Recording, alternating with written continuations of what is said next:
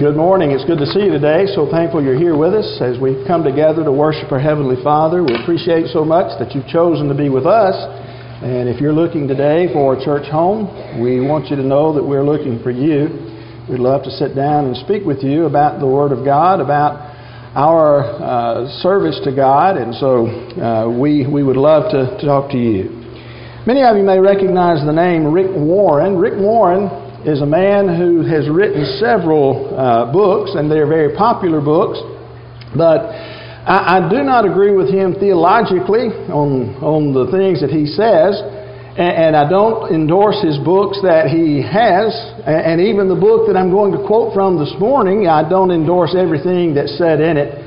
But there are some uh, some observations that he makes that are relevant to our uh, question or our topic today. And when you turn to his book, The Purpose Driven Life, as you begin to read in what's known as, I think it's chapter number five, he says he's, the way you see life shapes your life. How do you define, or rather, how you define life determines your destiny. Your perspective will determine how you invest your time, spend your money, use your talents, and value your relationships. And so the idea is that the way we look at life is going to uh, determine how we live our life. And not only that, he talks about in uh, another section that's just a little ways on down, he talks about um, one of the best ways to understand other people is to ask them, How do you see your life? And you'll discover that there are as many different answers to that question as there are people. And so people look at their life in a different way. Well, our writer this morning asked a very good question in the book of James, chapter 4, verse 14. The Bible says, Yet you do not know what tomorrow will bring. What is your life? He says, For you are a mist that appears for a little time and then vanishes away. Indeed, the question that we're talking about, what is your life, seems to be answered here in this particular section. Uh, if the, it's a simple casual reading of what James t- uh, says here, seems to indicate what we might say is that life is short. He talks about how that it's a mist or a vapor that appears for a little time and then it's gone. And certainly there are other writers. Job observed how fast life is. In the book of Job, chapter number 7, at verses 6 and 7, Job says, My days are swifter than a weaver's shuttle and come to their end without hope. Remember that my life is a breath, my eye will never see good. Talking about the brevity of life. In Job chapter 9, verses 25 and 26.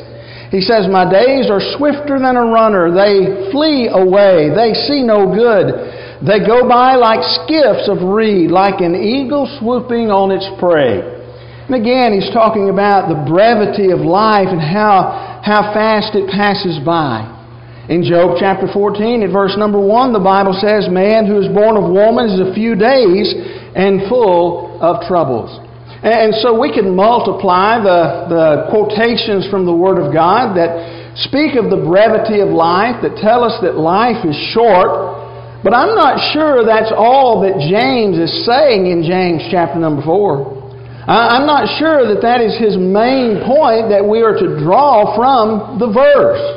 Yes, we're to draw the fact that life is short. We understand that. But there's more to it, I'm convinced, than what. Uh, what he says. Notice he says, Yet you do not know uh, what tomorrow will bring. What is your life? Let's focus on that word what. The word what is used in the English Standard Version of the New Testament 678 times.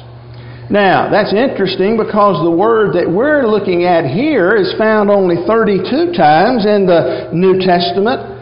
It's defined simply as of what sort or what nature by Thayer and by Louw-Nida. Uh, he says it's a reference to one among several objects, events, or states. And so the word means which one or which sort of. Now let me give you a couple of passages where the word is used and we'll understand perhaps the definition just a little bit better. Look, if you will, if you have your Bible, to the, uh, to the book of Mark, chapter 12, at verse number 28. In Mark chapter 12, at verse 28, the Bible says, And one of the scribes came up and heard them disputing with one another, and seeing that, he answered them well, asked him, Which commandment is most important? Which commandment is the most important of all? Which commandment? That's the same word that we have here in James chapter 4. Out of all of the commandments of God, out of what he said in the Old Testament, and that's of course what the scribe is asking about, out of those Ten Commandments that God had chiseled in stone with his own finger, he said, Which one of these, which one uh, goes above the other nine? Or if you count the entirety of the Old Testament, uh, rabbis say that there are 613 Old Testament commandments. And so, which one? Are there 612 that are, uh, that, that are inferior to one that is superior above all? So, which one? Okay? Here's another one in the book of Matthew, chapter 24, at verse number 42. Therefore stay awake, for you do not know what day your Lord is coming. There are 365 days a year. And the years have multiplied into decades and decades into centuries and centuries into millennium. And yet the Lord has not come. On what day, if you add all of those up, 2,000 years times 365, somebody figure that out in your head. And, which one of those is the Lord coming on? Well, that's the idea behind it. Which one? There's a contrast or um, uh, a, a, comparison that's being made in these two. Here's another one, John chapter 10 at verse number 32. The Bible says, Jesus answered them, I have shown you many good works from the Father. For which of them are you going to stone me? Is it because I raised the dead? Is it because I walked on the water? Is it because I healed the sick? Is it because I caused the blind to be able to see and the deaf to hear? Which one of them are you going to are you going to stone me for? And, and so again, that that comparison, which or, or or what, you know, looking at the many and, and, and trying to decide one or the other or for which one you're going to do. Okay? Now that brings us back to the book of John. He says, What is your life? Yes, it's short. We got that part of it. But what is your life? Contextually, it seems that James has more in mind than simply telling us that life is short. Let's observe that James begins the paragraph by mentioning some business people. And these business people are making plans to go and to, to make more money in James chapter 4, verses 13 and 14. Come now, you who say, Today or tomorrow we will go into such and such a town and spend a year there and trade and make a profit, yet you do not know what the morrow will bring. He talks about those business people. But you know what? He says something else about those business people other than they're going somewhere to, to, to, to make some deals. If you drop on down to verse number 16, the Bible says, As it is, you boast in your arrogance. All such boasting is evil. These folks, as they're looking at their life, they had plans for their life. Their future was all mapped out. They were going to make a profit, maybe even get rich. That's what their life was about. And, you know what? There's nothing wrong with making a profit, is there? When you go back and read Matthew chapter 25 and you read the story of the parable of the talents, isn't Jesus teaching that those who had five and, and the one who had uh, two talents that, that they made a profit by gaining five more and gaining two more? And did he not condemn the man who went and hid his talent and did not produce a profit? You see, there's nothing wrong with making a profit. There's really nothing wrong with even being rich. Abraham, the Bible says in Genesis 13 verse 2, was very rich. If you were in our Bible class downstairs this morning, we were talking about Mary and Martha and Lazarus. And Mary and Martha and Lazarus, it seems, were very rich people. The, the, alabaster box of oil or the flask of oil that she poured on Jesus uh, six days before he was crucified, Judas said we could sell that for more than 300 denarii. Uh, that would be like getting paid 300 days. Now, we calculated it out in class this morning. The average mean income of a male in the state of Alabama, in other words, how much he makes a year, the average amount is $48,379. And if you divide that by 365 and, and then you multiply that by 300, you don't have to follow along with that math. You can figure that out on your own. But that would be like getting paid 300. You know what? That comes out to just less than $40,000 that Mary would have paid for that flask of oil. And so they, it seems, were rich, and Jesus counted them as his friends and even raised Lazarus from the dead. And so there's nothing wrong with, with uh, making a profit. There's nothing wrong with being rich. The problem is, in uh, 1 Timothy chapter 6 at verse 17, he says, As for the rich of this present age, charge them not to be haughty, nor to set their hopes on the uncertain riches but on God who richly provides us with everything to enjoy. What were these people that James is writing about here in James chapter 4? These, these business people, what was their problem? They had become arrogant in their boasting. They had become haughty, if you will, in saying, My life is mapped out. I'm going to make a profit. I'll stay here, then I'll move on, or I'm going to get rich. You know, however you see that. But, but they had become arrogant. In contrast to that, back up to verse uh, 15.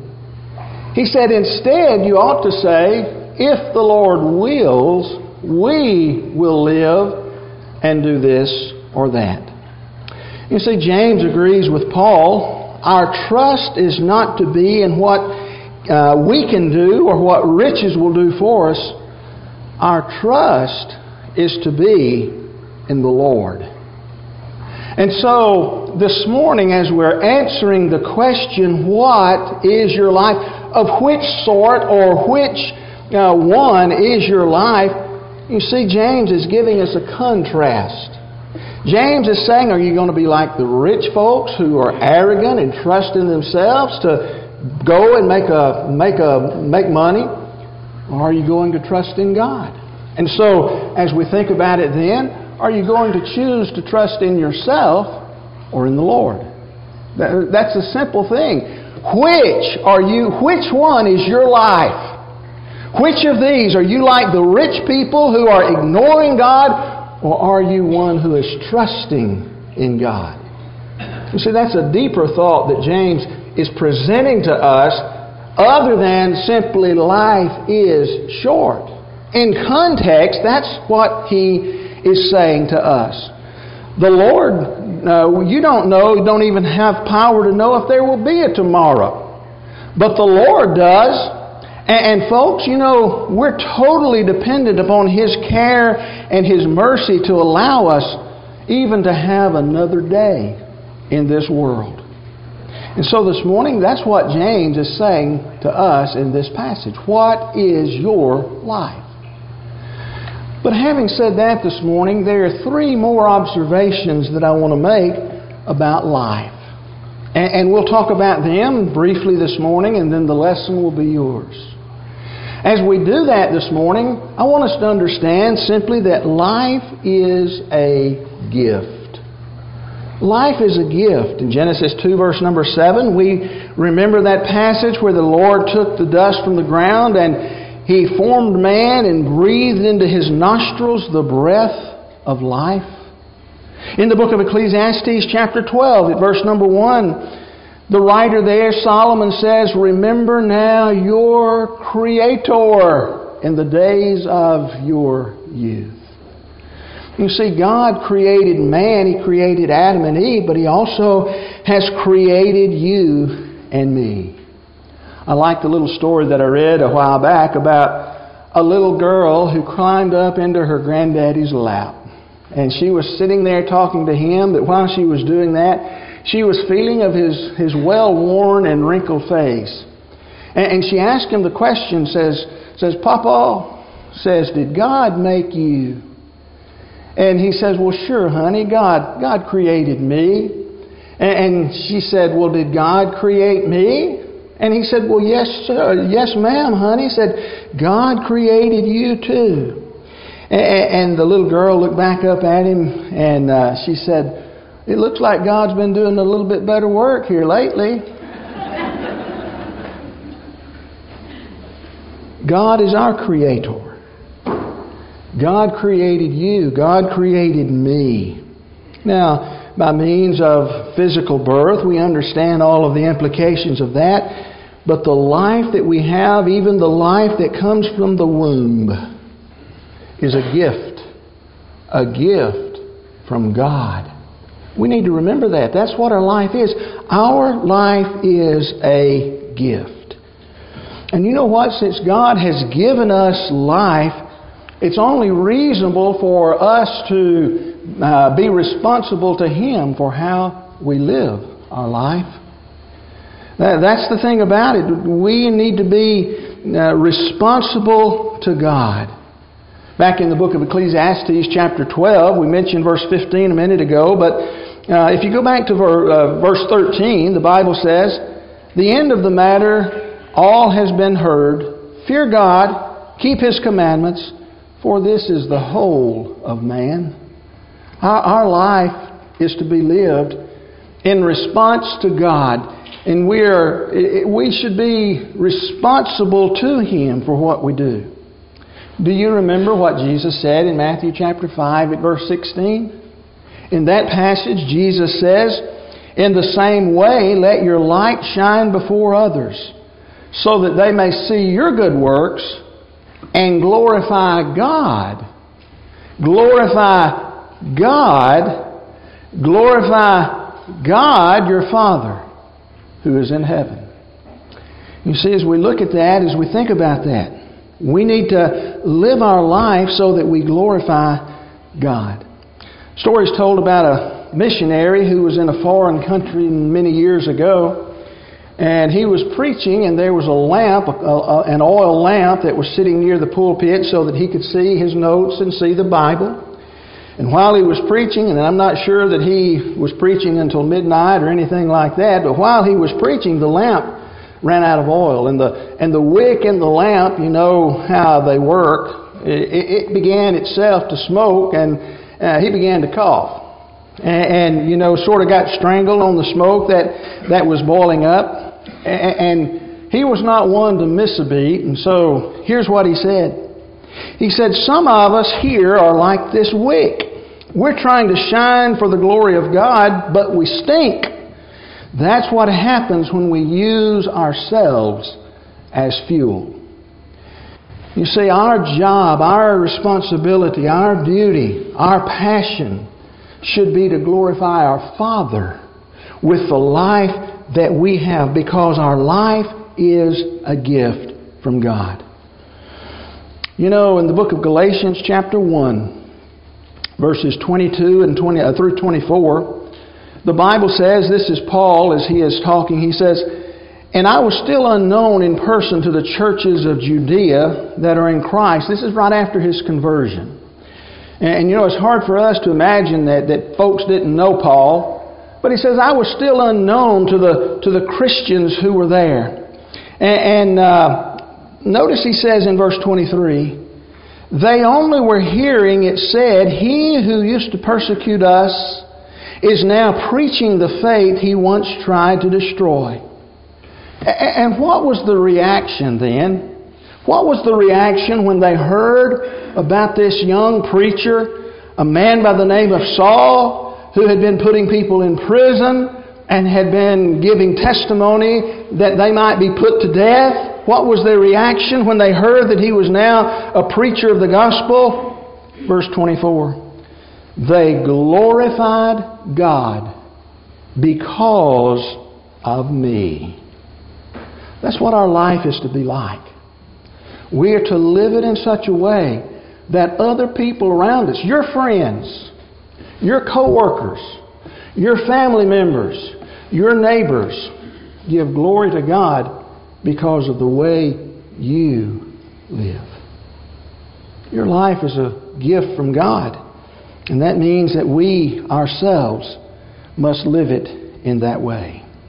Not only that, but as we think about it this morning, life is a series of choices. That's what life is. Life is a gift, but also life is a series of choices. You know, man is different from every other creature that God created on earth. And, and, and, the reason for that is God gave man the ability to make choices, to decide. He gave us that free will and He gave us the mental capacity to make choices. And you know what? When we think about choices, life is filled with them. We make choices every day of some kind, don't we? Napoleon, the, the, the famous uh, uh, emperor and, and uh, uh, soldier, he said, said this. says, In every battle, there is a, there's a crisis.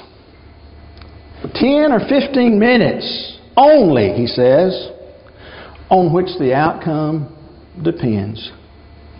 To make proper use of this short space of time means victory, it's neglect, defeat. What'd you say? That one or those few choices that we make in that little bitty short period of time can mean the victory is won or the battle is lost. You know what? That's the same thing with us, isn't it? A simple decision in life may well determine our destiny if we allow those things in our life and we allow ourselves to make wrong choices. Our most important choices in life concern right and wrong, truth and error, God and Satan. That's what our choices are, the most important ones are we remember the choice that Joshua talks about in Joshua chapter 24, verse 15. Make a choice between the fathers on the other side of the Euphrates River or, or, or God Himself. But as for me and my house, we will serve the Lord. He was making a choice, and that's what we ourselves are to do. Do you remember back in the Old Testament the story of Solomon? And how God was pleased with Solomon and He he told Solomon, he says, uh, uh, uh, make a choice. You know, what can I give you? What, what can I do for you? And, and Solomon said in Second King, or First Kings rather, chapter 3, verse number 9, Give your servant therefore an understanding heart or an understanding mind to govern your people, that I may discern between good and evil, for who is able to govern this your great people. Notice what he asked for. He said, Give me an understanding mind. The word translated understanding is used 1,144 times in the Old Testament. It means to hear, one who hears, hearing, heard, to listen. 949 of those times. It is from a meaning, the base meaning of hearing, and it comes with the extension of understanding and obedience. Give me that, that understanding mind, that seed of thought, sometimes translated in other places, heart. Get, that's what I want. I want the ability to listen, to discern, to make the right choices. Now, to whom was Solomon to listen in order to make the right choices? Obviously, you say that was that would be the Lord, would it not? You'd be correct. But we remember the story of Solomon, don't we? And the great problem that he had later in his life. in 1 Kings chapter 11, verses 4 through 11, for when Solomon was old, his wives turned away his heart, his mind, after other gods, and his heart was not wholly true to the Lord his God. You go on down in verse 6, Solomon did what was evil in the sight of the Lord. You drop on down to verse number 9, the Lord was angry with Solomon because his heart had turned away from the Lord. And then in verse number 10, he did not keep what the Lord commanded. And then finally in verse number 11, reading the entirety of the verse, Therefore the Lord said to Solomon, Since this has been your practice, and you have not kept my covenant and my statutes that I have commanded you, I will surely tear the kingdom from you and give it to your servant. You know, Solomon was able to know right from wrong, wasn't he? Remember the story of the two women who came with the dead baby and the live baby, and we, we think about the wisdom that he used. But his wisdom, the understanding heart that he had, was understanding only when he listened to God. But when he stopped listening to God and turned to those idols, that his wives that he had married in defiance of God, when he began to follow them, you know what he did?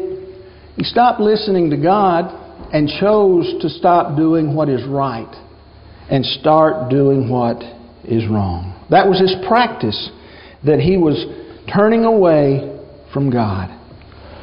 We have to make choices every day. How do we make those choices? What are some helpful questions in, in, in helping us make our choices? I'd start with this. What does the Bible say about it? If we don't start there, we start somewhere else, then we've started in the wrong place. What does the Word of God have to say with the choice that I'm about to make? Is, is there anything in there that would reflect one way or the other on what I am going to do? And, and not only that, but where does it lead? Where does this thing that I'm about to make a choice on, where will it lead me? Will it lead to a life of regret, to a life of shame, to a life of hurt? Or will it lead to a life that, again, glorifies God? In Proverbs 14 at verse number 12, there's a way that seems right to a man, but the end thereof are the ways of death. We need to make a choice, but we need to make it based on what the Word of God says, and we also need to make it based on where it will lead us. But number three, here's the third question what, what does the world think about it? And you say, well, why in the world would I be interested in what the world says about it? Well, because God tells us to. In the book of 1 Peter chapter 4 verse 4, the Bible says, With respect to this, they are surprised when you do not join them in the same flood of debauchery, and they malign you. They, they look at you and they say, He's living as a Christian, and, and they may not think highly of you. But if the world all thinks highly of us because we're doing the same things that they're doing and doing them the way that they would do them, we may need to make a different choice in our life. It's very possible that we, we really need to do that. You know, not only that, but as we think about it, we need to ask the question can it become my master? Paul said, All things are lawful for me, but not all things are helpful. All things are lawful for me, but I will not be dom- dominated by anything. Can it become my master? And then finally this morning, does it glorify God? We're back to where we were in the purpose of life. Five things there that questions that we can ask ourselves when making choices. But then, last of all, we need to understand that not only is life a gift and life a series of choices, but life is a time of preparation. A time of preparation. In Amos chapter 4 verse 12, God wrote to his people and says, Therefore, thus I will do to you, O Israel, because I will do this to you. Prepare to meet your God, O Israel. In Matthew chapter 25, verses 1 through 13, we have the story of the ten virgins. Five wise, five foolish, five uh, purchased enough oil to wait on the bridegroom, and five didn't. We remember that story. But as we look at it, we can simply break it down in this way. The five that we call the wise virgins, they were prepared. And the five that we call the foolish virgins, virgins, they didn't prepare. Life is a time of preparation. You know, life has been described or compared to a dressing room. A dressing room for eternity. Getting ready for eternity. And that's exactly the way the Bible sort of puts it for us. Follow along with me with these passages. Look at Romans chapter 13 at verse 14. There, Paul writes and says, But put on the Lord Jesus Christ, and make no provision, rather, for the flesh to gratify its desires. Uh, Romans chapter 13, verse 14. Put on the Lord Jesus. You know, that's, that's comparing us to putting on a wardrobe, putting on a jacket, putting on, uh, you know, our, our clothing. We're to put on the Lord Jesus Christ. But how do we do that? Well, Galatians chapter 3 verse 27, that same apostle says it this way, For as many of you as were baptized into Christ have put on Christ. You see, we have a preparation, a dressing room preparing us for eternity. And then once we've put on Christ, watch this. In the book of Colossians, chapter 3, verses 9 and 10, Paul writes and says, Do not lie to one another, seeing that you have put off the old self with its practices and have put on the new self, which is being renewed in knowledge after the image of its Creator. Again, the, the imagery of putting on clothing. Colossians chapter 3, verses 12 through 14. Paul writes and says, Put on, again, that same imagery, put on then as God's chosen ones, holy and beloved compassionate hearts, kindness, humility, meekness, and patience, bearing with one another. If one has a complaint against another, forgiving each other. As the Lord has forgiven you, so you must also forgive. And above all, put on love, which binds everything together in perfect harmony. And so as we as we look at that, life is a time of preparation. It's a dressing room of sorts. You know, I read a story about a young man who, in the spring of 1981, chose to be flown out into the desolate northern Alaskan areas to do some photography of the natural beauty and the tundra and all of the things that were there. And I want you to listen to what he took. He took 500 this was before the days of the little phone and, you know, the digital thing. He took 500 rolls of film. And he took several firearms with him.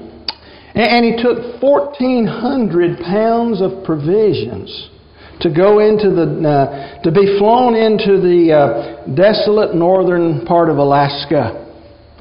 And as the months passed, the words in his diary they began to talk about how the beauty and the fascinate, how he was fascinated with the uh, with the, the the land and everything, but they began to change.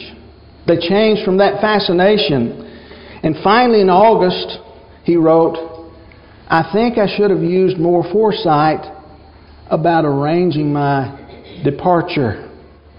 I'll soon find out." In November he died in a valley, nameless valley 225 miles northeast of Fairbanks, an investigation revealed that though he had carefully planned his trip, taking every all of these provisions with him, even though he had meticulously planned it, he had made no provision to be flown out. How do you forget that part out of it? It's, it's almost unimaginable that somebody could meticulously plan a trip but fail to realize, I got to get home. Even with all of these provisions, I can't stay here forever.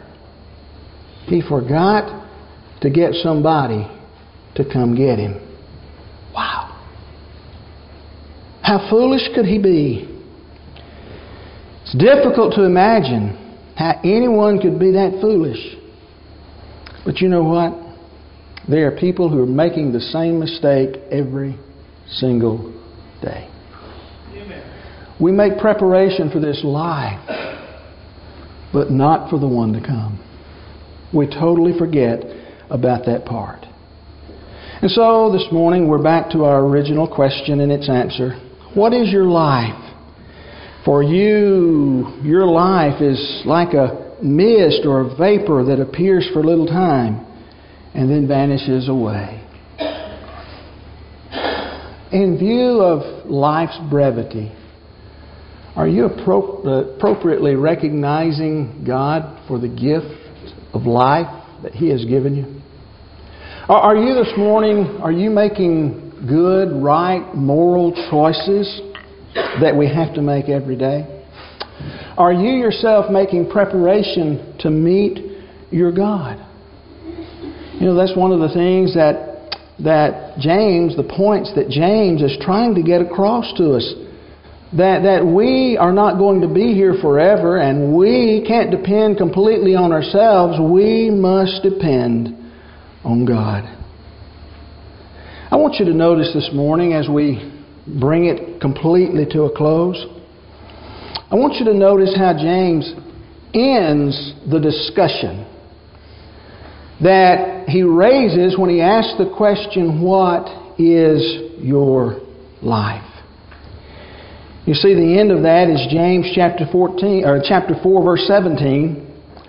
So whoever knows the right thing to do and fails to do it, for him it is sin.